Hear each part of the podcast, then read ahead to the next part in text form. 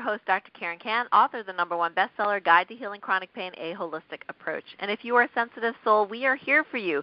We're here to help empower you and inspire you to have the life of your dreams, whether that be radiant health, uh, amazing relationships, prosperity, or simply peace of mind. So thank you for joining me. And if you don't already have my free Clearing and Protection Spray formula, you can get it at clearingandprotectionspray.com, and it helps to calm you and, and clear your space of negative energies and overall feel calm, comforted, centered, and grounded. So today with me is a very special guest, Taylor Conroy. He is the CEO of the Idea Collective. And that domain name that where you can check out the business is www.theideacollective.org, O-R-G. And the reason I have Taylor on the show today is because um, you know, I've been working with Wellness Leadership Academy, and they really emphasize the importance of making an impact for wellness leaders like myself to really make an impact. And one of the things they said was, you need a TEDx talk. And I'm like, what the heck is that? like, I didn't really know what that mm-hmm. was. And uh, when I was a child, the worst thing in the world, and this is true of many people, st- stats show, is to is stand in front of a classroom, like when I was in grade whatever four, and do a speech. We were made to do speeches. I hated doing speeches because it was all about popularity, and you know, uh, the class had to actually vote on your, you know, on on, on your speech. Uh, and of course, I was I was scared out of my mind to to stand in you know grade four to stand in front of this class and to do a speech, and they made fun of me because well, the popular people made fun of me. I got like a zero. Well, actually, they couldn't vote a zero. They voted a one uh, out of ten, and um, because I did a speech on kindness. Yes, Karen Canada's speech on kindness. And the funny thing is, we had then integrated classrooms so that the people that were what we would, you know, back then we called mentally retarded.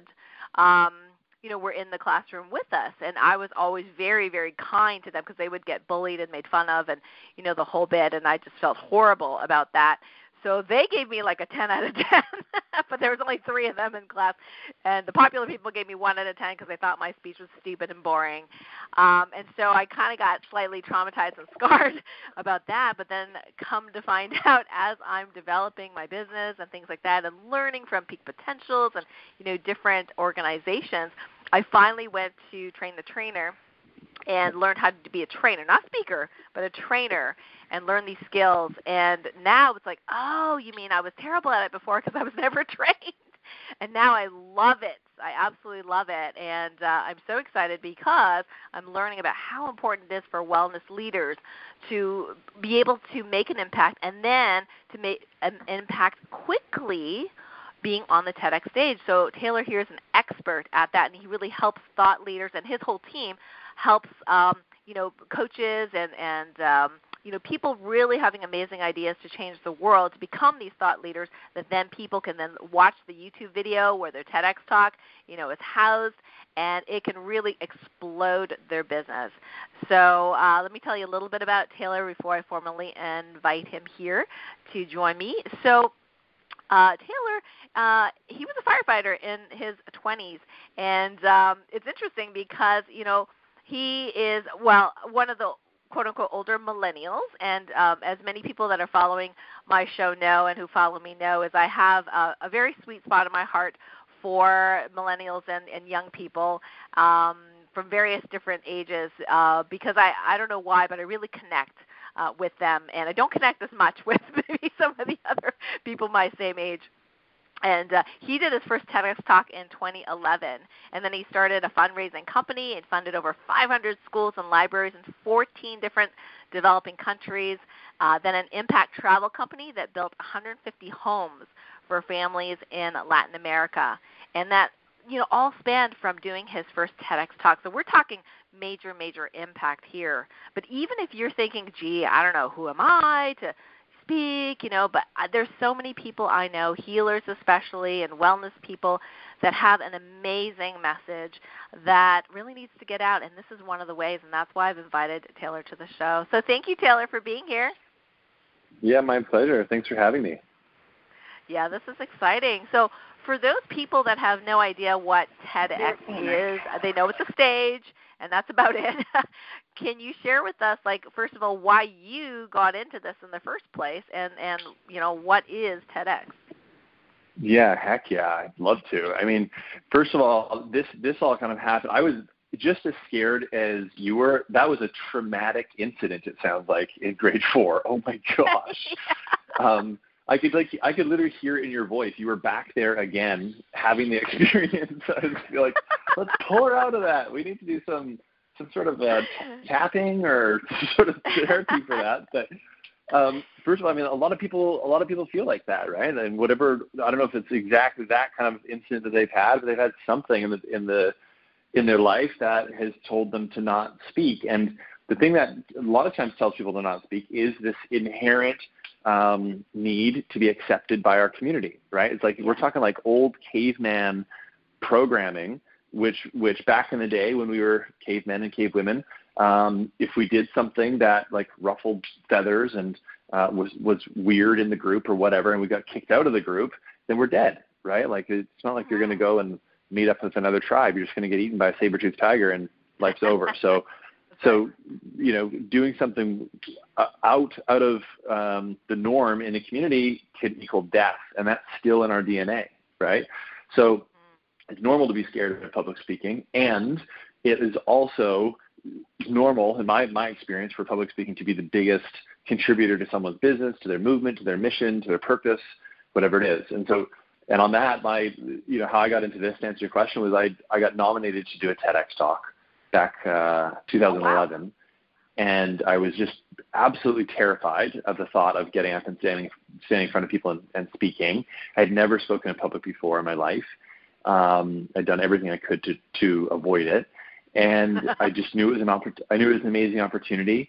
And I'm sure people, like most people know what TED and TEDx is, but if you don't, then TED is this incredible thought leadership um, conference that happens every year. It's called TED stands for Technology, Entertainment, and Design, and it's a phenomenal platform. They have a lot of their speakers have millions, tens and tens and tens of millions of views to their talks, and these talks can only be 18 minutes.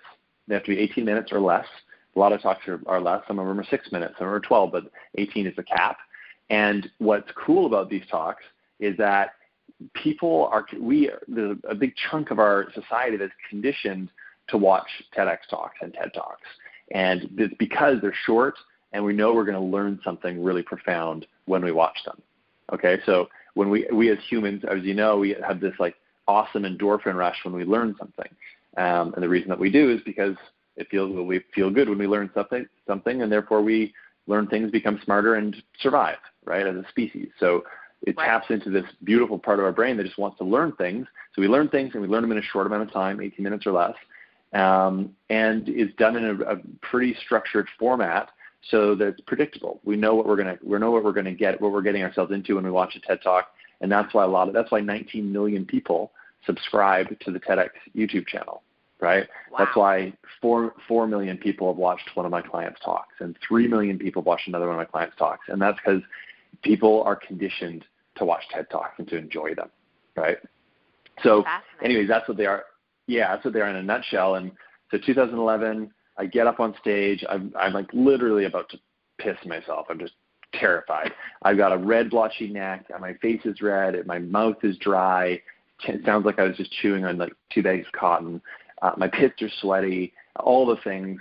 My hands are clammy. You know. And I got up there and did it anyways. I practiced my butt off for it. And uh, I did this talk called, on how to raise money to build schools in developing countries. Um, and I had raised enough money. I had raised $10,000. I had raised enough money to build one school um, at the time. I was really proud of it. And then because of that talk, you know, I started getting emails from people being like, I want to raise money to build a school too. I want to build a, build build a library. I want to build a blah, blah, blah. And we just watched it. As this talk grew, as people watched it, we watched 10 schools get funded, then 30 schools get funded. It's all through you know the program that I was talking about in the TED Talk. Then 50 schools got funded, then 100, wow. then 200, then 300. You know, 300. Like literally today, there are 300 schools around Sierra Leone, Kenya, uh, Ecuador, India, China, Nicaragua, and Haiti because of getting up and conquering this fear, and I'm conquering it, but just let's say doing it anyways, this fear of, of public speaking, and speaking about something that I thought was just really meaningful to me, right? Wow. And so that it blew my mind. And then we started funding, you know, libraries and water projects and girl scholarships, anti-sex trafficking work in Cambodia, libraries in Vietnam, and it was just incredible. We started funding all these projects all over the world, and 90 to 95 percent of those projects got funded by people who watched the TEDx talk and decided that they want they connected with it and that they wanted to take action. Mm-hmm. And so that, oh. Dr. Karen, like if you if, if if that's not the epitome of the like 80-20 rule, right? Of like the most efficient way to start yes. a movement.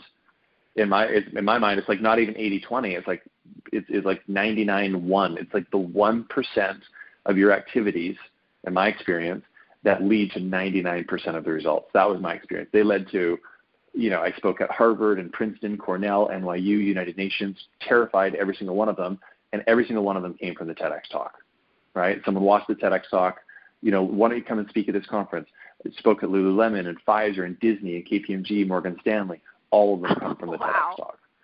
You know, uh-huh. and so That's it, it was nuts. And I'll, I'll wrap here and just say like that's why I got obsessed with it. And so I started, I started, I taught it one guy how to get a TEDx talk. I taught him how to name it, how to spread it so that it would go viral.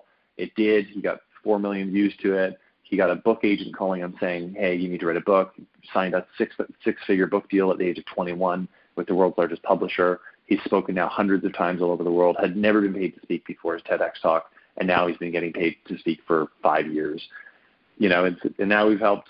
It kind of you know exploded, and we've we've helped about 200 people land TEDx talks, and the whole goal with it is like help these people that have this phenomenal message inside them that could genuinely shift humanity, right? And I, I guarantee a ton of your listeners resonate with the fact that they are messengers, right? Like they they have something inside them they're supposed to share.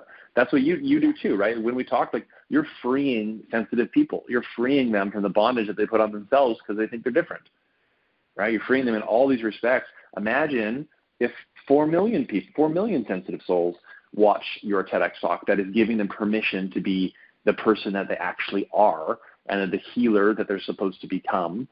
You know what I mean? Rather than being like, ah, and feeling anxiety and feeling depression and feeling like they don't fit in. Imagine four million people fitting in, feeling like they're not alone, feeling like they can live like a much more happy, free life because they watched you get up and talk for 18 minutes on on a red dot on a stage. yeah, on a red dot. Yeah. What's with the red dot? Is that to keep you there so the camera doesn't move totally. or something? You don't be don't let it contain you, Dr. Karen. You do what you want to do. But yes, it's just like a trademark thing for for TED is they put a red dot on the stage, like a big one, and you stand in it. Ah, okay, okay.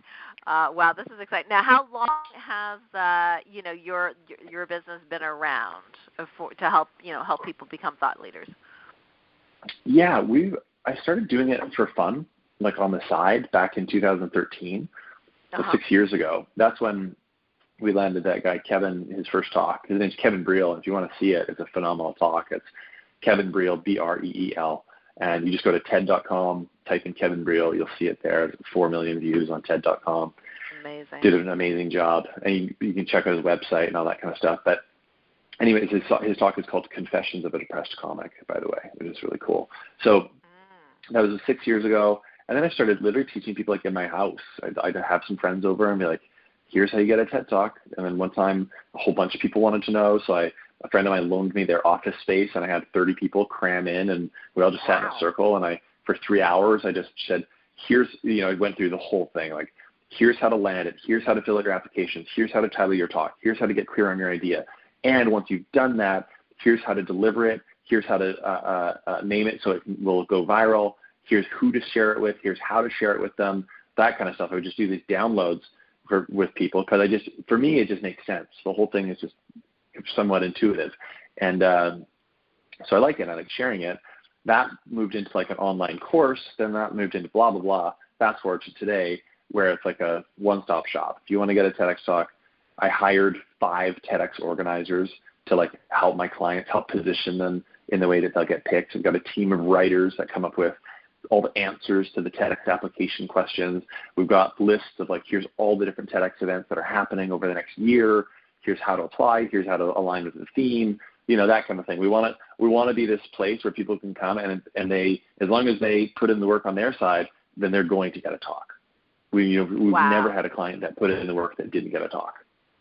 Well, so if they actually do, you know, the the system, it works. Like they land the talk. Oh yeah, basically just show up, follow the steps, you're going to talk, and it's not just that. It's like, and here's how to spread it afterwards, right? Here's how to reach Ah. because you do a talk like the, the amount of work you're going to do, Dr. Karen, into you doing your TEDx talk is like bananas. First of all, it's going to make all your stuff come up. It's going to make your your grade four wound come up, and you're going to have to conquer that. It's a personal growth exercise, right? It is, and it's going to come up. You're going to have to deal with it, and then uh, and then you're going to have to con- you know get your message so concise that it fits into a 15 minute, 18 minute talk. Um, Yeah, that's and you put a lot of work into that. And it'd be like, imagine if you do all that and then like 250 people watch it, and most of them are family. You know, like we we equip our clients very very clearly on how to land Forbes, how to land entrepreneur, all that kind of stuff, um, so that the talk actually reaches the people that it's meant to reach. Okay, you mean the magazines and stuff? Yeah, I mean, I was thinking more online, like Forbes.com, Entrepreneur.com, Oh, okay, okay. Fastco, Yoga Journal, whatever it is. People think that reaching these people is hard. It's it's really not. It's a simple matter of like, you know, we I could go on Google right now and go, okay, where we want to land um, Dr. Karen for some press. I'm going to type in Forbes. I'm doing this right now. Forbes empath. Um, and then what do we got here? Forbes, empathy is an essential leadership skill. Uh, the importance of empathy in leadership. How important is empathy in, in, in management? Empathy is crucial to any personal and professional relationship. Nine things emotional intelligent people um, do differently. So these are all Forbes articles that have our ecstasy and empathy. These are all Forbes articles that already exist. They've already been written, and they've been written by people that write on empathy. So like one of our one of our strategies is okay, cool. Make a spreadsheet, 100 articles on Forbes. Look up the writers, which are incredibly accessible and easy to, to to get their information. You reach out to them. Hey, my name's Dr. Karen. I just did this TEDx talk on empathy, and I thought you'd like it because you did this this relationship, or you did that uh, Forbes article called "Empathy is Crucial to Any Personal or Pro- Professional Relationship." If you're ever doing a follow up article on it, I'd love to be part of it. You know, I'm just, I just totally ra- ral- rambled off a PR strategy in about five seconds. I hope it made sense, but just Yeah, to absolutely. make the point that all of these people, these people that want, they're looking for content. They're looking for whatever you're talking about, whether it's a diet or some sort of holistic health thing or mental health. There have been hundreds, if not thousands, of articles written about it, and those those writers want to write more about it. And what do they like to write about? They would like to write about people that are experts in the field. People that are experts in the field are people that do TEDx talks. And so those are the people Right. that get the press. Yeah, that makes sense because it's like you could be the best thing, you know, since sliced bread, but if Mhm. you have no platform, if you don't have, you know, some sort of proof, I suppose, social proof, you know, then Yep. eh, yeah, you're Yeah, exactly. Yeah. Well, what are you going to do if you're a writer? If someone p- hits you up and they're like, "Hey, my name's Johnny. Um, can you do an I'm article about awesome. me? I'm really awesome. Believe me. Believe me. Believe me. Believe me. Believe me. I'm awesome. Like, look at my LinkedIn yeah. page. You know? You just try my No. stuff. You'll literally like it. Exactly. And, you know, No, that's stuff. one of these. Exactly. I think something when you and I first talked, I think I think I remember this resonating with both of us is like, this is this is deeper than some talk, right? Like the people that are that listen to your radio show, like I said, they're they probably identify as messengers. You know, something that that they they've got something that they want to share with the world. A TEDx talk is simple simply a vehicle for doing that. You know, another vehicle is a book. Another vehicle is an interview in Forbes. Another vehicle is a podcast. Another vehicle is doing a radio show like this, right? Like what we're doing right now, I identify as being a messenger, right? And so when when we talked and you said, "Hey, do you want to come on the radio show?" That's a clear yes for me because this is an opportunity for me to spread my message. My message just happens to be about other people spreading their messages, right? We're kind of going like the Right, right. inception, the different layers of this, but yeah. The- I love I'm- that movie. right the messenger of messages. So i'm here uh, at this moment on this show in whoever's listening's ears to tell you that you are meant to share something. And when you're meant to share something why share it at a whole bunch of conferences where the where the talk ends in the room because it wasn't filmed or anything like that? Why share it on some small stages? Unless you want to continue to play small why not share it on one the, what i look at as being the world's most credible stage the world's most efficient stage and mm. actually get the message out to the people that are supposed to hear it. Because chances are a lot of the messages that people want to share, they could genuinely, like literally, save human beings' lives. Yeah. Right? Like true. empaths aren't like put on this earth to like start another uh hat company. You know what. I mean? Unless there's some like juicy, juicy meaning behind it and and, and creative creative energy and stuff like that. Like people are here just to start things that are going to shift people's lives, right? Mm. And to brighten people's days. And so anyone who's listening to this, especially this long into the radio show, is resonating with the fact that they have something inside them. They might be scared of it. They might be scared to get on stage, just like you were in grade grade four, like I was, or like I still get. Like I'm, I look myself in the mirror before every talk, and I'm, I'll be like really nervous. I'm like, Taylor, you are enough. You are enough. Aww you are enough. You know, we got to go to. We all got. Yeah. We all have those core wounds. It's it's. We just can't let them hold us back from doing what we're actually supposed to do. Mm, that's beautiful. Oh well, the other thing too is, uh, I think some people, you know, they envision this TEDx talk like they have to speak in front of thousands of people, and that's not really true, right? Like some of these stages are really tiny. Oh my gosh! Yeah, I've never done it. I, my TEDx talks have been in front of like 80 people. You know, I think 80 humans in the first one, I think. The second one, why did it? I've done four TEDx talks now. The, one of them was in front of like 40 people at a university. The biggest one I ever did was maybe 250, 300 people. But it's it's kind of like you know, Dr. Karen, when you say, hey, you know, it's okay. It's only going to be in front of 80 people, or it's not going to be in front of that many people. It's kind of like saying someone who's like, who really wants a really meaningful tattoo, but that person doesn't do it because they're like, but it's going to hurt you're like, it's gonna hurt for a freaking hour. You're gonna have it for the rest of your freaking life. Are you kidding? Like what? You really want this tattoo, but you're gonna you're gonna hold it back because it's gonna because you're gonna have an hour of like, ouch, that hurts a little bit. Like, whoa, whoa, what? Who? Who? How many lives does that person live? They must be living ten lives if they've got that much time to like. You know what I mean? They'd be that, that sensitive. You know, like right. this is something like if you have a message inside you, who gives a rat's butt if there's 80 people in the room or 800 people in the room? That thing is inside. You want to die with that thing inside you? Do you know what I mean? Not to get like extreme here, but do you want to die knowing that you didn't share the thing that you were supposed to share? Woo. Right. How painful is that compared to like standing up and breaking through a fear? That's freaking painful. Look your family in the eye and be like, hey, kind of blew it in this one area. Sorry about that if you could just share that in your lifetime, that'd be great because I didn't do it. yeah, that's super painful. Oh my god. No, thank you. No thanks. Well, I just saw a meme the other day about how um, you know that our uh, well, I'll, I'll use the word mission, but our our love and passion for our mission has to be bigger than our fear around yeah. you know creating it or doing it or whatever. And I think that's what keeps me going all the time because I'm used to fear as a buddy now. Uh, before it was like I wouldn't do anything that I was not already good at, and that's just what my ex-husband told me. He's when I started figure skating, he said, uh, "I said I'm going to quit." He goes, "You're going to quit? It's just been two weeks." I said, "I suck," and he says, "Well, you do suck, but but it's only been two weeks, and you're and you're yeah. you know." He said, "You're Canadian. How could you not skate?" But anyway, but then he said, "Look, you True. think you have to be good at everything because you're a doctor." And when he said that, I said, "Ouch." Yeah. Ooh, zing. And yeah. I said, he, okay. And he just like and hit that truth button. He did, and I thought, you know what? I mean, that's one of the best things he ever did for me is say that. And and I said, okay, I'm gonna stick it out for the seven weeks that, that I paid this money for. And then I found the right coach, and you know, we had this beautiful, yeah, you know, did. relationship, and yeah, and then now I have like multiple different gold medals, and and it was amazing. But the thing is that fear Whoa. was there. Yeah. Um, and just overcoming that fear uh, was was amazing. So I think like I think it's Mhm. great that people hear you who've been on the TEDx stage multiple times still feel afraid or nervous.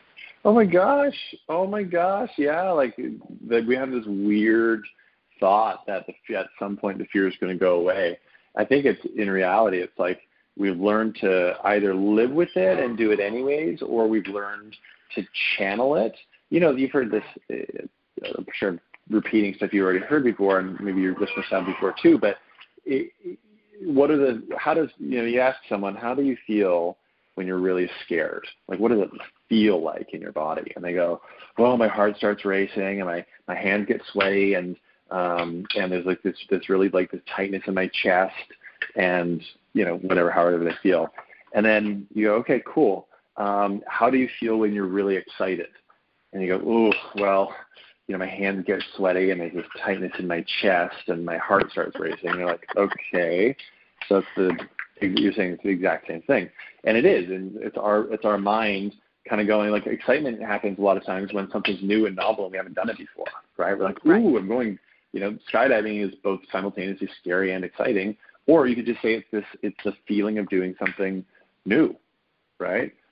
It's your, right, exactly. it's, your, it's stepping outside your comfort zone. So yep. if you get if you're, you're gonna you're just gonna be scared. That's just not gonna go away. And then sometimes the best thing you can do is get on stage. Like I've been, Dr. Karen, I've spoken in front of over well over 100,000 people live. I've spoken in front of stadiums of like of like 10,000 people at a time, you know. And wow.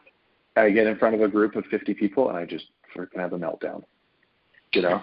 The last time I did was in in Calgary, and I went up there and I went, "You guys," and it was a full of room full of women entrepreneurs. I told him, I was like, "You guys, I'm so freaking nervous right now. I'm the only guy in the room." Um, I told them I was like, "This is bringing up a lot for me, and uh, I'm going to do it anyways." you know, and yeah, that you just as is the situation. Humanizing. You what? You just as well, we call it as ising. What's that? You know, at, oh, so so this is just, as it is. Yeah, exactly. You're just telling it how it is. You know that you feel this way or that way, and you're just putting it out there. You know, uh, being completely vulnerable and transparent. Exactly. Exactly. Yep. This is what's up for me, and and then people people love it, right? Like I think we're what what it's kind of like any emotion, not to get too divergent from our topic here, but it's like any emotion that we emotion that we try to shove deep inside. It's going to come up at some point, and it makes it really awkward. Like let's say you're with your partner and you're feeling really triggered because they, I don't know, left the toilet seat up or uh, talked to someone of the opposite sex and you're threatened or whatever it is. If we if we don't as is it, if we just go, oh, not her, that's annoying, then it's just going to build up as resentment, and we're going to it's going to come out later, right?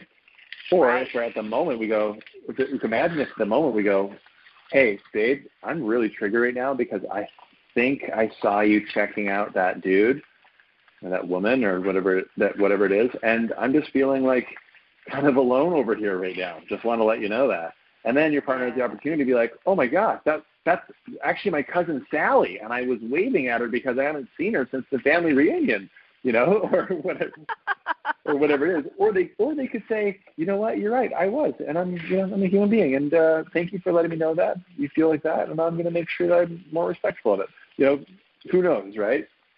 But it's like that right. feeling with with speaking. That feeling speaking is if we get on stage and we're just like, oh, I'm just gonna like tough it through this feeling. Then then you, you get started getting it. You're you're not being authentic with your feeling. Then you have then you start being less authentic with your message. Then it doesn't land because you're being inauthentic and people can smell that a mile away. And then you're not doing what you're up there to do in the first place. I think it, it takes uh, practice, of course, and and skill, but just yeah. just doing it, just doing it. Exactly, um, you're right. This is where you start. Just do it. I, well, I'm just wondering whether I'm going to cry. On stage? yeah, I've done oh, that. Oh, you're gonna you're a crier. You're training. definitely gonna cry. Uh, you're a crier. You're definitely gonna cry. You big baby. Well, because sometimes I get so passionate about my message and you know tapping into the sensitive souls and what they feel like you know, yeah. or and what they struggle through. Yeah. And then I feel it in my body, and you know. Yeah. Oh boy, I gotta make. You should cry. I mean, that's the, that's the good stuff. That's when you really. I had, had a woman come up to me after a talk one time, and she said, "You know, I didn't really know about your this this whole talk. I didn't really know what to think about it until you you know teared up, and I saw that it was everything you were saying was just totally true. You know, really true for you, and you were really feeling it. And I was like, thank you. And that that person happened to be the the head of sponsorships for Wanderlust, and she's like, "You need to come and you know speak at more Wanderlust. We need to make a partnership and all that kind of stuff." So, it's a, oh, you know, you never know, you never know who you're speaking for, and uh, right. So when you can be fully authentic like that, and the right person sees it, stuff can happen. I love it. Oh, that's great. Well, here's the thing. I, you know, and I know you know this already, but the the folks listening in will will not know this.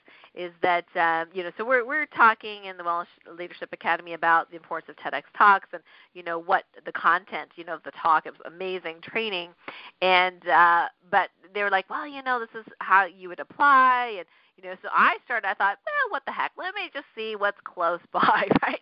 So I call up. You know, I, I see on this website, and I, for me, being, you know, very visual, I was looking at this website, going, oh my gosh, it's so confusing. You know, and I was like, what? there's no there's no good search button here. You know, I was just trying to figure out how to navigate the site, and then finally yeah. I found some place near me and uh Jen, my coach, was like, "No, they don't make it easy. Sorry, you know." Um, and so I'm yeah. I'm on this website, and I say, "Oh, Vermont. Okay, yeah, that's close. Let me see what their topic is. Oh, they don't have a topic. Okay, so let me go to the click the link. Okay, went to the link. Okay, it's a library. Okay, so now how do what do I do to contact the? Li- okay, let me see contact. Yeah. Okay, here's the contact person. So then I email this person and say, "Hey, you have a." you know, you have a TEDx talk scheduled for July 8th. Would really love to know what the topic is. So like a week later, somebody emails me back and says, um, "No, we don't." I said, "Yes, you do." No, we don't. Okay. yeah, I'm like, but it's Wait, right what? on this website. The TEDx. They said it is. Well, show me the link, right? So, uh, like, I'm like, and I said to my my coach Jen, I said, I'm not doing this. I'm not. I'm I'm resisting. I'm not doing this. I don't have time for this crap. You know what I mean? Yeah. It's yeah. not easy. I'm too busy. And she goes, I get it. I get it. I totally understand your resistance, and that is okay. And then I had other friends Yeah. who who uh, applied and are rocking like they're just amazing people but again we we weren't really sure exactly like how to pass the test like what to say on the you know on on the application form and then getting a no is hard you know getting a no even Yeah. if you just applied to one it's still hard to get a no so tell us about like what your process is how that how that would help people like us Totally. Yeah, I, I totally empathize with that because it can be so frustrating. And like, I, I have this thing, I need to get this message out, and it's so hard to do it. You know, and that Right. the, the reason that it's so difficult is because, first of all, TEDx events are they're they're organized by volunteers. Okay, so they're organized by people that are just kind of putting time in, but from the goodness of their own heart, and they're amazing, amazing human beings. These TEDx organizers, like just so philanthropic um, with their time and energy, and their passion is putting on these events that they feel could, you know, really get amazing ideas out into the world. So, that being said, you know, when you're applying, every different every TEDx event is different. Every TEDx application is different. The nomination process is different. They're all different. And so when you're finding those links, and a lot of times the TEDx organizers will switch from year to year. Sometimes they stay on and they organize events for 10 years and they do incredible jobs. And sometimes it's a brand new organizer, right? And they might be mm-hmm. taking over an event from someone else. So there's it's a bit of a fragmented process. Like if you're going in and trying to apply, yeah, you're trying to first of all find the link to the web page and make sure the web page is actually active. Do they have an application page? Is that actually active? Do they have a theme?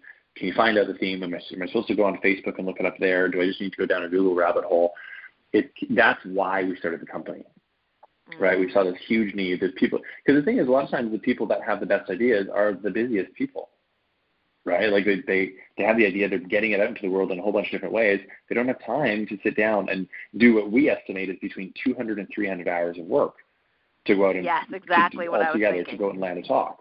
200 to 300 hours of work. This is, and this isn't just like wet finger in the air being like, hmm, I think it's about this. Like we've calculated over and over and over again from these clients, like that's how long it takes to position their ideas correctly, to come up with the right title, to reach out to the right TEDx events, to get the replies, to do the interviews, to do all of the stuff, right? And so we're like, if we could bridge that gap, you know, if we could bridge that gap and help people to like, we we have a team that goes out and gathers all the different applications, finds all the different themes for the events, finds all the, the links that are working, the ones that aren't working. We eliminate the ones that aren't working. So it's just like a potent version. Here's what is available. Here's what you can land. Here's when you can land it, and here's exactly how to land it. Right? Because like everyone's got their role in the world. One of one of mine is one of my kind of zones of genius is like systemizing processes, just seeing seeing all the different gaps, bridging those gaps, and just making it really smooth and easy for someone to you know accomplish. A lot of times, for this, this is a dream for people, so for them to accomplish their dream. So that's how that's the the short version of how we do it. The longer version just includes you know that we've hired a bunch of TEDx organizers who are super passionate about getting people's messages out, positioning people in the right way, coming up with their own like kind of personal brand, and then going out and applying in the right way. Wow, that's amazing. Um, now, one thought was uh, that I had was that um, it would be great if someone who is planning the whole, you know, going the TEDx stage to have something like a, a book, you know, that people can access them with a very, very low cost so they can start knowing you, trusting you, liking you before, you know, something else that they might see on your website that they want to you know that might be thousands of dollars or whatever if they want to follow you or learn mm-hmm. from you so what are your thoughts about that? Like you know doing a book first then doing the tedx talk or vice versa? Hmm yeah i mean first of all i would ask the person like i really tap in and go what what feels the most aligned for them right? Like what feels like the right thing to do? In my mind it's a, it's the tedx talk is part of your funnel in essence right? It's like it's it's how people hear about you in the first place and how they start to engage with you. And so if you're to think of like if, if let's say that you're like your question of book or a TEDx talk, and think about what is the investment for someone to to basically you know get your book and and read it. And if you really think about it from all angles, the investment is whatever twenty two dollars or fourteen dollars, right. whatever you're charging for the book. So it's, it's minimal.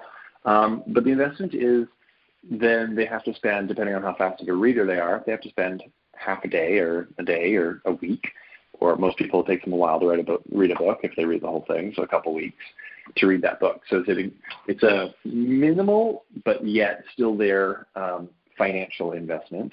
And we all and we we talk about seven bucks and and people think oh seven bucks that's not very much. I think we've all had that moment where we've been looking at an app in the App Store that costs 99 cents, and we're, we really think, we're like, do I really need this? I don't think I need this.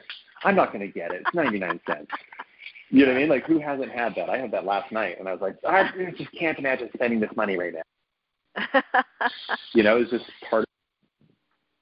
Of but what, what? So, so, anyways, getting someone to part with money, even if it's a dollar, is can be a thing. So it's a minimal financial investment, but the time investment is incredible, right? You got to you're asking someone to invest hours and hours of their life into reading this book.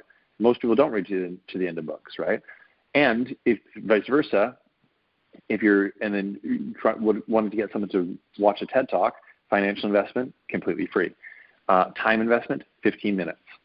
And when they go to look, when they are thinking about reading your book, they're also worried that your book's going to suck. They don't know, right? They don't have any trust in you, especially if you're a first-time author and they haven't read anything of yours before. So the the likelihood of them investing in your book they straight off the hop and paying the money, paying the time, doing all the stuff is way, way, way lower than them going on YouTube, watching a TEDx talk they're conditioned to watch. And then so that way, as you can imagine, an exponentially higher amount of people will watch your TEDx talk than will buy your book.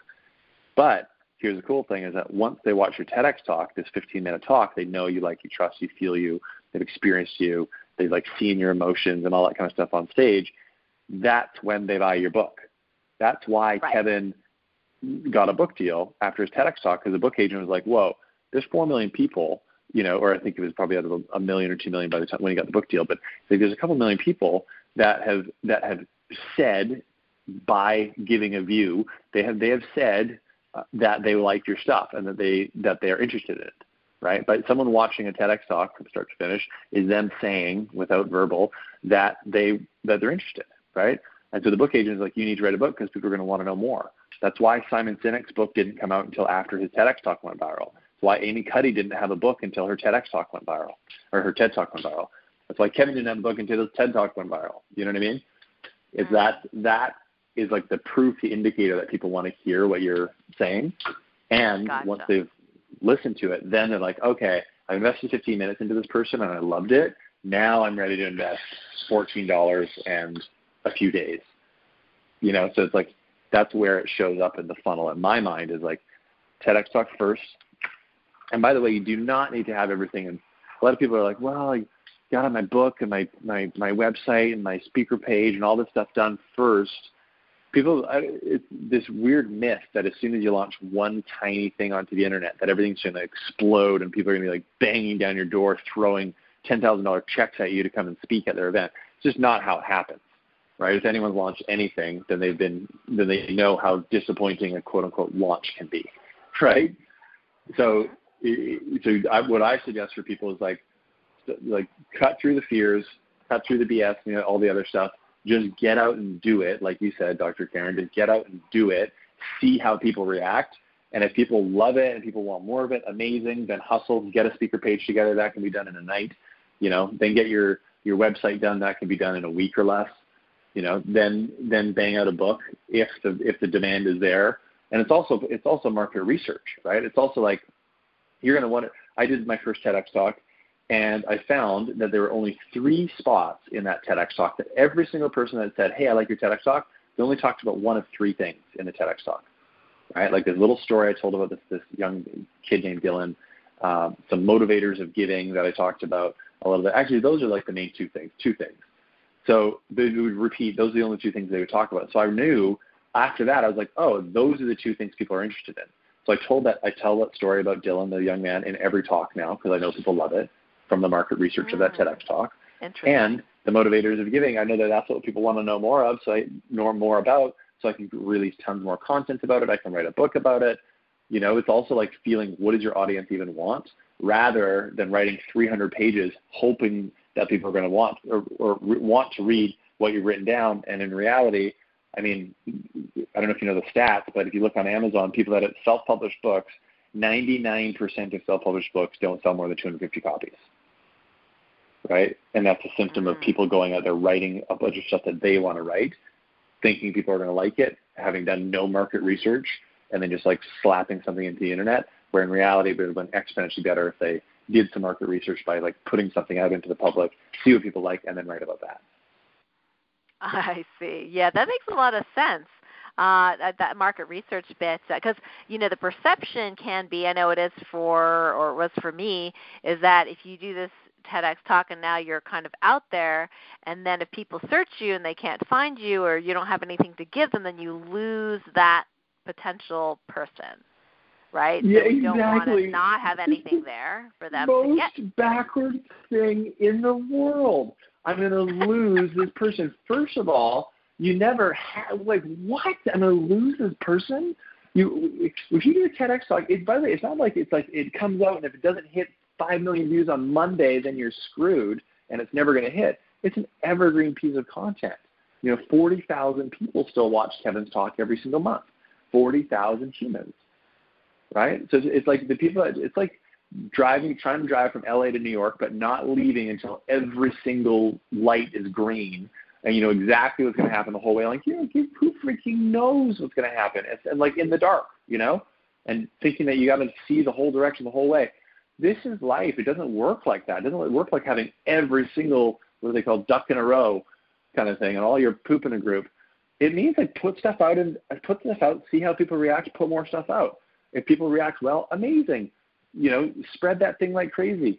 If the biggest worry that you have is that your that your door's going to get blown down by people all wanting your stuff, you're just not going to have enough stuff to give them, that is, first of all, the craziest worry ever.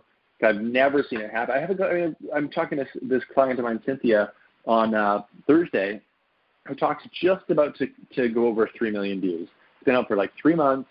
She, had, she did not expect it at all that that was going to happen. So what did she do? She said, Taylor, hey, we need to put a speaker site together. Okay, that's easy. Okay, well now we need to put together a bio. Okay, that's easy. Boom, boom, boom, in place, right? Like it, it mm. it's all that stuff is so basic. The first thing is like finding out what do people actually want to watch. You know, like get something out there, go through all the fears, then then then play catch up. I way rather someone play catch up than trying to put everything in place. It's the people that try to put everything in place. Their talk finally comes out and it literally goes nowhere. You know, like I've literally seen it a hundred times. Mm, okay, so your company will help people hone like the, you know, the whether. Well, I know that um, there are not all things uh, that people want to listen to. So does your company actually help people figure that out? Like what people would Here's, be more likely to listen to, or that TEDx organizers would this accept? Is, oh yeah, I mean that's what we do, right? Like that's, we title the talks, we come up with like here's what's trending out there this is what's really active in the marketplace this is what and it's it's really all about what is the most true for the person right like a TEDx talk is not like just to go out there and get a few clients and then you're done. The TEDx talk is going to live for five, ten years. Right? So if you talk about something that you just think everyone's going to like, then five years from now, ten years from now, if people are, let's say they're contacting you down the road about this thing that you just talked about because you thought people would like it, chances are not, you're not going to really want to even deal with it anymore. You want to do your TEDx talk on something that you love. You want to do your TEDx talk on something that you're just obsessed with, that you could talk about for hours, that, that for 10 years you still want to be talking about. You know what I mean? Right. It's not, it's, it's, it's not about going out there and get, it's not about the 3 million views. It's about going out there and, and doing the talk that you're meant to do and then doing the things that that will get get the views to that talk, right? I see it a lot of times. People are like, well, what do people ask the question like, what do people want most? What do, what do, what would get the most views? What would get the most traction? What would result in me getting the most clients? They're all the wrong questions. They're all the wrong questions. The right questions are, what is the message that you're meant to share? What do you feel like you're genuinely here in the world to put to put out there? You know, what is what is the message that you're on this earth to share? Because that's the message your TEDx talk should be about. All the te- the tactics and strategies and stuff like that can come in later. Mm-hmm. But it's like it's I know that it's core, been a lot. that I think, essence, that div- I, I call yeah. it the divine path uh, alignment. Yeah. So things that are in line with your divine path, the universe basically bends over backwards to help you and make it happen for you. But if it's not aligned to your divine path and what you're really here to do, then eh, not so easy necessarily. exactly. And I've done a lot of not so easy in the past. Yeah, and we all have, right? We all totally. We've all done all that stuff and a lot. And it, I know we've talked about a lot in this this uh, this radio interview, and I can be pretty opinionated on this stuff. But uh, it's the, the reason for it is because we're again, I don't have ten lives to live. This this one, you know what I mean? I've got I've got this one, and I want to make the most of it. And the most of it to me means living authentically with what I how I'm supposed, how I genuinely feel I'm supposed to live, right? And mm-hmm. sharing what I'm supposed to share. Like if you get to the end of your life and you shared this message that you just got a whole bunch of views because you shared it because it was the thing that was going to get a whole bunch of views on your tombstone, you're like the dude who's like got a whole bunch of views. That's nice. you know what I mean? I, I went on my tomb, tombstone. This person lived in alignment with who they were. They knew who they were. They they explored who they were. They dove deep into who they were. They shared who they were. They impacted people's lives, whether it be ten lives or 10 million, they impacted people's lives on a deep, genuine level rather than this dude is the top YouTuber, you know? Yep, that is so true. Well, well, Taylor, we have a special guest here that uh, I want to share with you. She's my very good friend, Gwen Leopard. She's the Radiant Relationship Luminary, and uh, she is uh, she actually was in professional radio before, and she has that wonderful, beautiful, silky radio voice. I'm going to unmute her here so she can say hi, and I think she might have some some questions to add to uh, add to this lively discussion. Hey, Gwen. Oh, what a what an incredible discussion. Hello, Taylor. meet Hello, Gwen. Dr. Karen. it's nice to meet Hello, both of you. Well, nice to meet you. Yes, wonderful to talk with you again, Dr. Karen. I you've been asking the greatest questions, Dr. Karen. And and as I'm I'm as I'm listening and I'm and I'm going, okay, so like they kind of covered that and they kind of covered that and they kind of just covered that. okay, what question do I have now? So you talked about the first question that I had was, would you be willing to share? Because I, I at the same time that Dr. Karen was looking at TEDx's, I was as well. Um, a friend actually sent me a link. It went direct to the apply for for the. It was like everything was like smooth sailing. It was like cool. Oh my gosh, their their topic was like it's a no brainer. I'll fit right in. I wasn't specific enough for them. I made it through the second round. It was super, super exciting, very empowering, but then I wasn't specific enough to what the show that they wanted to put on, which was a, a really you know, great thing to know that they're putting on a show. It's not just they just want speakers; they want a show. And I actually had friends that actually ended up being, that were musicians that were part of the show. That I found out later. I was like, oh, cool, um, cool. I wish I would have been there. so, is there a can you share a little bit of your process on helping people get the clarity um, that specific that that can answer the question? You know, and, and like you said, they're all different and they're all run by volunteers and they're all looking for something different.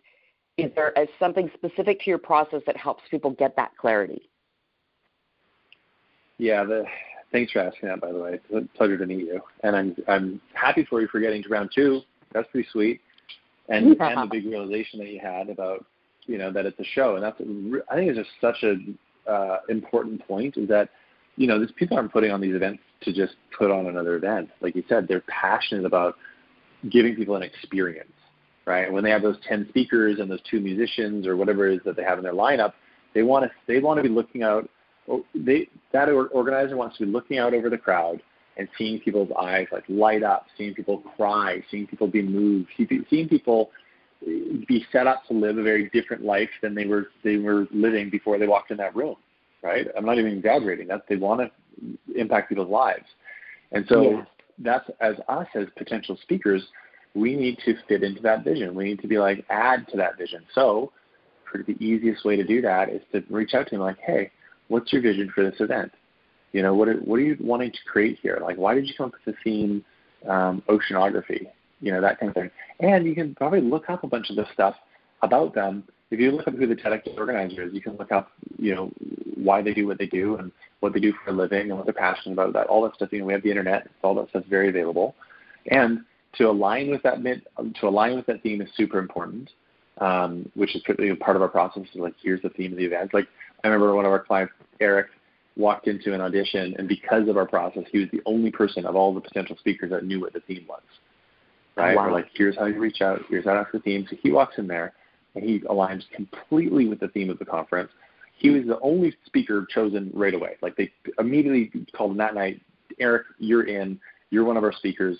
Um, you know, thank you so much. And now we're going to go out and start picking the other ones right? Because he was he was ready. And, the, and the, here's a, like a little like a little hack for for people, or a little like trick or strategy that they can use to make sure that their application stands out um, amongst the you know 70 or 700 or however many applications that that event is getting is have your your idea has to be so clear and so concise that it pops off the page. It cannot be how to overcome adversity, you know, or living with mental health.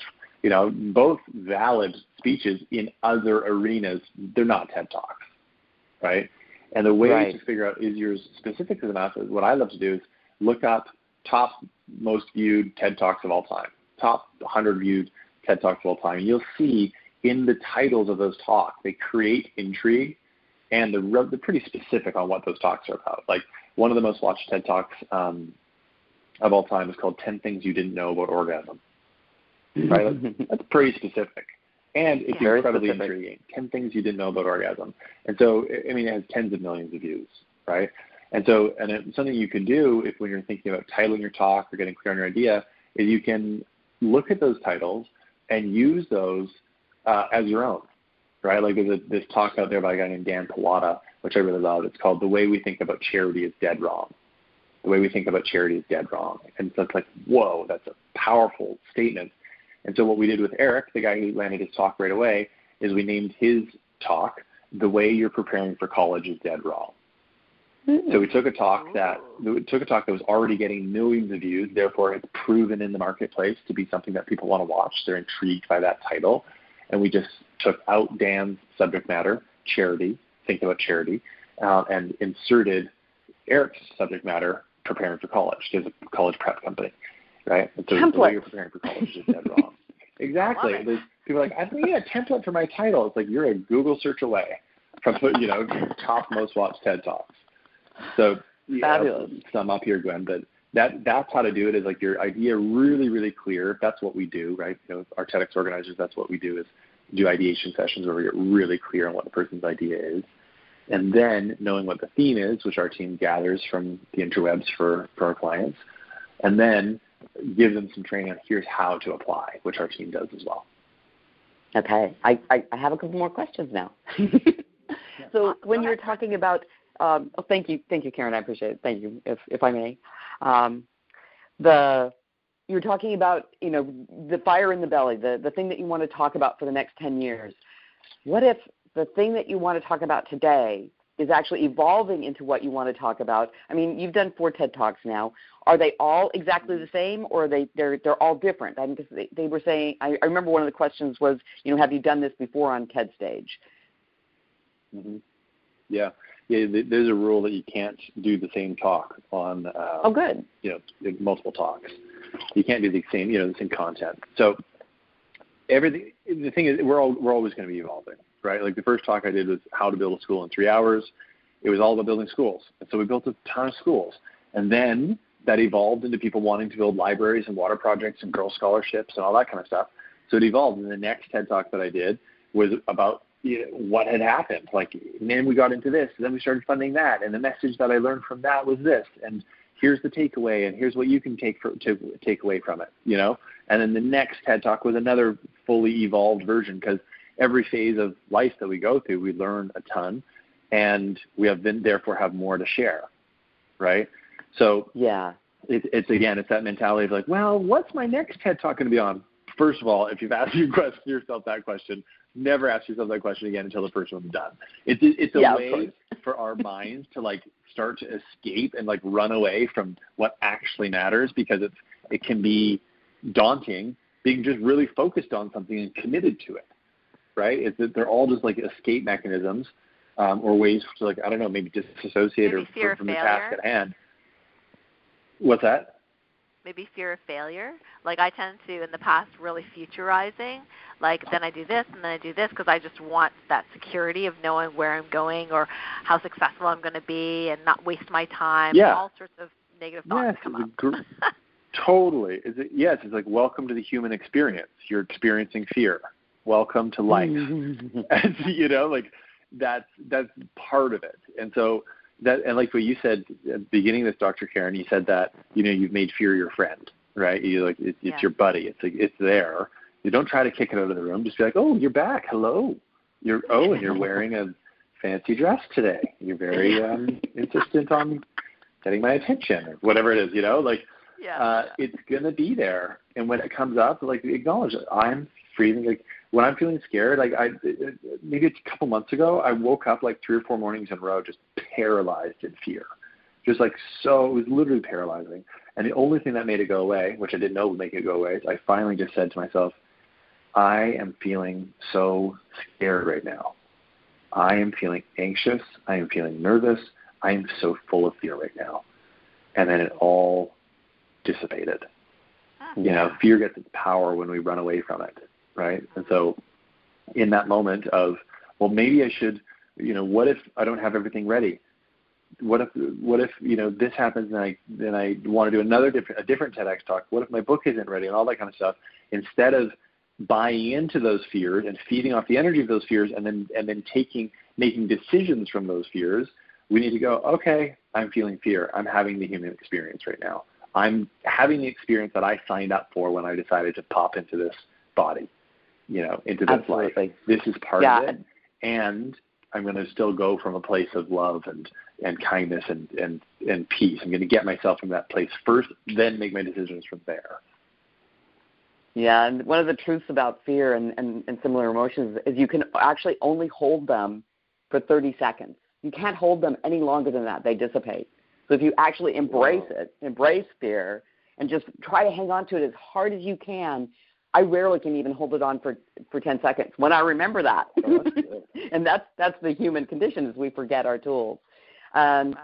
I, I, I want to say that everything that you've said on here has allowed me to relax so much in into doing a TED talk, and and knowing that it doesn't have to be the same, and I don't have to think about the second one. I can think about the first one, and the topic that I would have going forward from today is so different than what I would have had in May, the talk that I would have done in May, because over that period of time, Dr. Karen has introduced me to amazing people, and and and my passion and and what I'm here to to speak on is much clearer. Though it also is like really edgy and scary stuff. So so I have to embrace the Mhm. fear because I'm talking about things like narcissism and abuse and you know things that's like that people really want that on their TEDx stage. You know, and how can you make it so that so that people can hear it without um, attaching uh, a negative um, image to you. It's like, oh, she's she's that narcissist girl. We don't we don't want to watch that. You know, so that's that's a, uh, something that I'm dancing with right now. Yeah, it's going to bring it all up, right? And bring Oh, all yeah. the stuff up that that you've been experiencing in your life for your whole life. And this Mhm. it's going to bring up that says like, what are people going to think about me? Are they going to think I'm a narcissist? Are they going to think I'm uh, stupid? Are they going to judge me? And all those kind of things. And if you look at it, it's like when you, chances are you felt those feelings in high school. Chances are you felt those feelings in middle school. Chances are you felt those feelings like at some in grade school. As a, in as in kindergarten. Child. In kindergarten, I There was bullied. Is yeah, that- by the teacher. There you go. Yeah, it's like my whole life. The- There have been bullies, narcissists, Mhm. and controllers and manipulators, and it's like, whoa, okay, let's make relationships better. yeah, and the the universe is like at a deeper level than this. The universe is kind of going, here's an opportunity to heal that. Here's an opportunity to heal that. Oh, she Right. hasn't healed it yet. Let's give her another one. Nope, still hasn't healed it yet. Give her another one. Wow, she's really not getting this. Here's a big one. Here's a TED talk where you're really going to have to heal it, or this is going to suck for you. You know what I mean? like, mm. And it's going to help so many people. Ah. exactly. Yeah, it's like Brene Brown in Vulnerability, which was the first TED Talk I was ever exposed to, and yeah, it changed my oh, life. Perfect one. Yeah. Thank you so much for answering my questions. I'm going to sit back and, and listen for the rest. I mean, you guys have just, what a great talk, Taylor. Super, super awesome to meet you. you. Like I said, you've alleviated tons of fears, especially about having the book ready. Just do the TED Talk. just do it. Yeah, just do it. And then, it, and then you could then get the book ready and do another one. yes. You know, There you go. Yeah. That's good. Yeah, I like it. great. Thank you so much, Gwen. Thanks Oh, for thank you, Dr. Karen. You, you, you, you just asked the best questions. awesome. Fantastic. Okay, I'm going to mute you now. And uh, so, Taylor, I think we, you know, uh, we want to wind down with kind of like what is, um, how, you know, if you could kind of outline what your organization does, like the different levels of service, and then how do people connect with you or your company, or even know that their idea is something that is TEDx quote unquote worthy. Totally.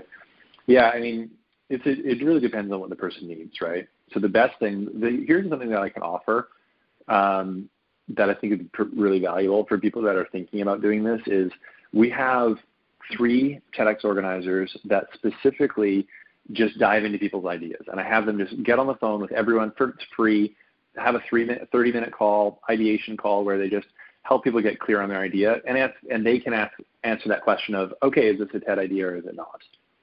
Right? They're they're coaches for my company. They're also TEDx organizers, and they can hop, you can hop on a call with them, 30 minutes, have fun, ideate your your potential idea, talk about your mission. They can give you some feedback. Then, if it's a fit on both sides, if we're like, heck yeah, this person sounds rad, and you're feeling confident about your idea, then you can hop on a call with someone on our team and we can talk about like, you know, what plan works best for you. Do you do you just need some coaching? Do you do you want us to, you know, really set you up to go and get your own TEDx talk? You know, what what is it that you need? We can talk about that after talking about the idea. Because step one is the idea, right? Um, I'm happy to I'm happy to hook people up with that. I, I can give you a link, Dr. Karen, that you could share with this radio show if you want. Sure. Um, and for now, if someone wants to um, just reach out, just reach out to me on Instagram. It's always the, the fastest and easiest. Taylor A. Conroy on Instagram. And if you just say, yo, send me the link to book a call, I'll just send you the link right away, book a call with them. You'll be on within the next couple of days. Uh, and again, it's just free and easy and, uh, and fun. And if it goes somewhere, cool. If it doesn't go somewhere, totally cool too. And just happy to provide some value. Okay. Oh, that sounds great. Well, I, I know that uh, there's different people who have more time than money, and others that have more money than time. So uh, I, I understand there's different. Uh, you know, once we have that the idea is a TEDx kind of idea, then people can get with you know another consultation to see what best serves them with their budget and what they're looking for. And yeah, I'm more the person like you know what you want me to. You know what they want me to fill forms and stuff like that and do searches and research on the Google? Blah, blah you know? Exactly. I'd rather hire Yeah, somebody else to do that. Yeah, you want to spend the 200, 300 hours doing it? Cool, totally do it. And I'm happy to give you advice on how to do it. No problem. And it's, it's available to, to for right a lot some people are like hey I love that stuff you know? Get get me to it you know? And I'm like good for you. Not it's not my my speed. No way. I have better things to do. I like creating. I don't like filling out forms and you know doing that kind of stuff and and is it true that uh like how many do you actually apply like per person what's like an average TEDx talk You application know, if you did it Yeah, it, depends really. Like we've, we've Eric, it took 11 applications. It's pretty basic. You know, a lot of times it takes about two and a half months. It's kind of what we see on average, about two and a half months before someone lands a talk. Okay, that's still pretty good. Wow, that's awesome. Oh, it's fast. Yeah, I mean, and so, are you applying to eleven different places? Is that what you're saying for Eric, or? Um, we, we applied to eleven different places for Eric. Yes, oh, exactly. Okay. He ended up landing two talks out of that. Though. Wow. Okay. Yeah. Very very yeah. cool. Yeah, yeah. that's very so cool. Feel free feel free to reach out anytime and if anyone's listening and they're like, Well, I don't necessarily want a TED talk, but I wanna connect with this dude and ask some questions about who knows what, surfing or something like that, then Instagram's always the best way to do that too and I'm very available. That's awesome. That's great. I usually tell people don't don't don't do that to me. yeah. I do. I don't do email, so I just do. I do Instagram, and it's it's easy oh, to right. go back and forth to people. That's fantastic. So I'm just going to share with everyone the website again. It's www.theideacollective.org. Uh, there's also a link there, of course, to uh, connect with the uh, TEDx organizers and coaches to see if your idea is a TEDx type of idea, and if if not, they can certainly give you, you know, um, some advice or, uh, you know, that what is and whether it's a good fit. So it's a nice fitability call, and it's free as well. So check it out at theideacollective.org. Taylor, thank you so so much for your time, and this has been wonderful. We learned so much, uh, awesome. and uh, yeah, you're just a super cool dude. That was a blast. Thanks for having me again, Dr. Karen. I appreciate you. Yeah, I appreciate you too. And thanks for all of our audience and for Gwen Leopard, my friend, for tuning in, asking some great questions. Until next time, everyone, bye for now. Lots of love. Bye.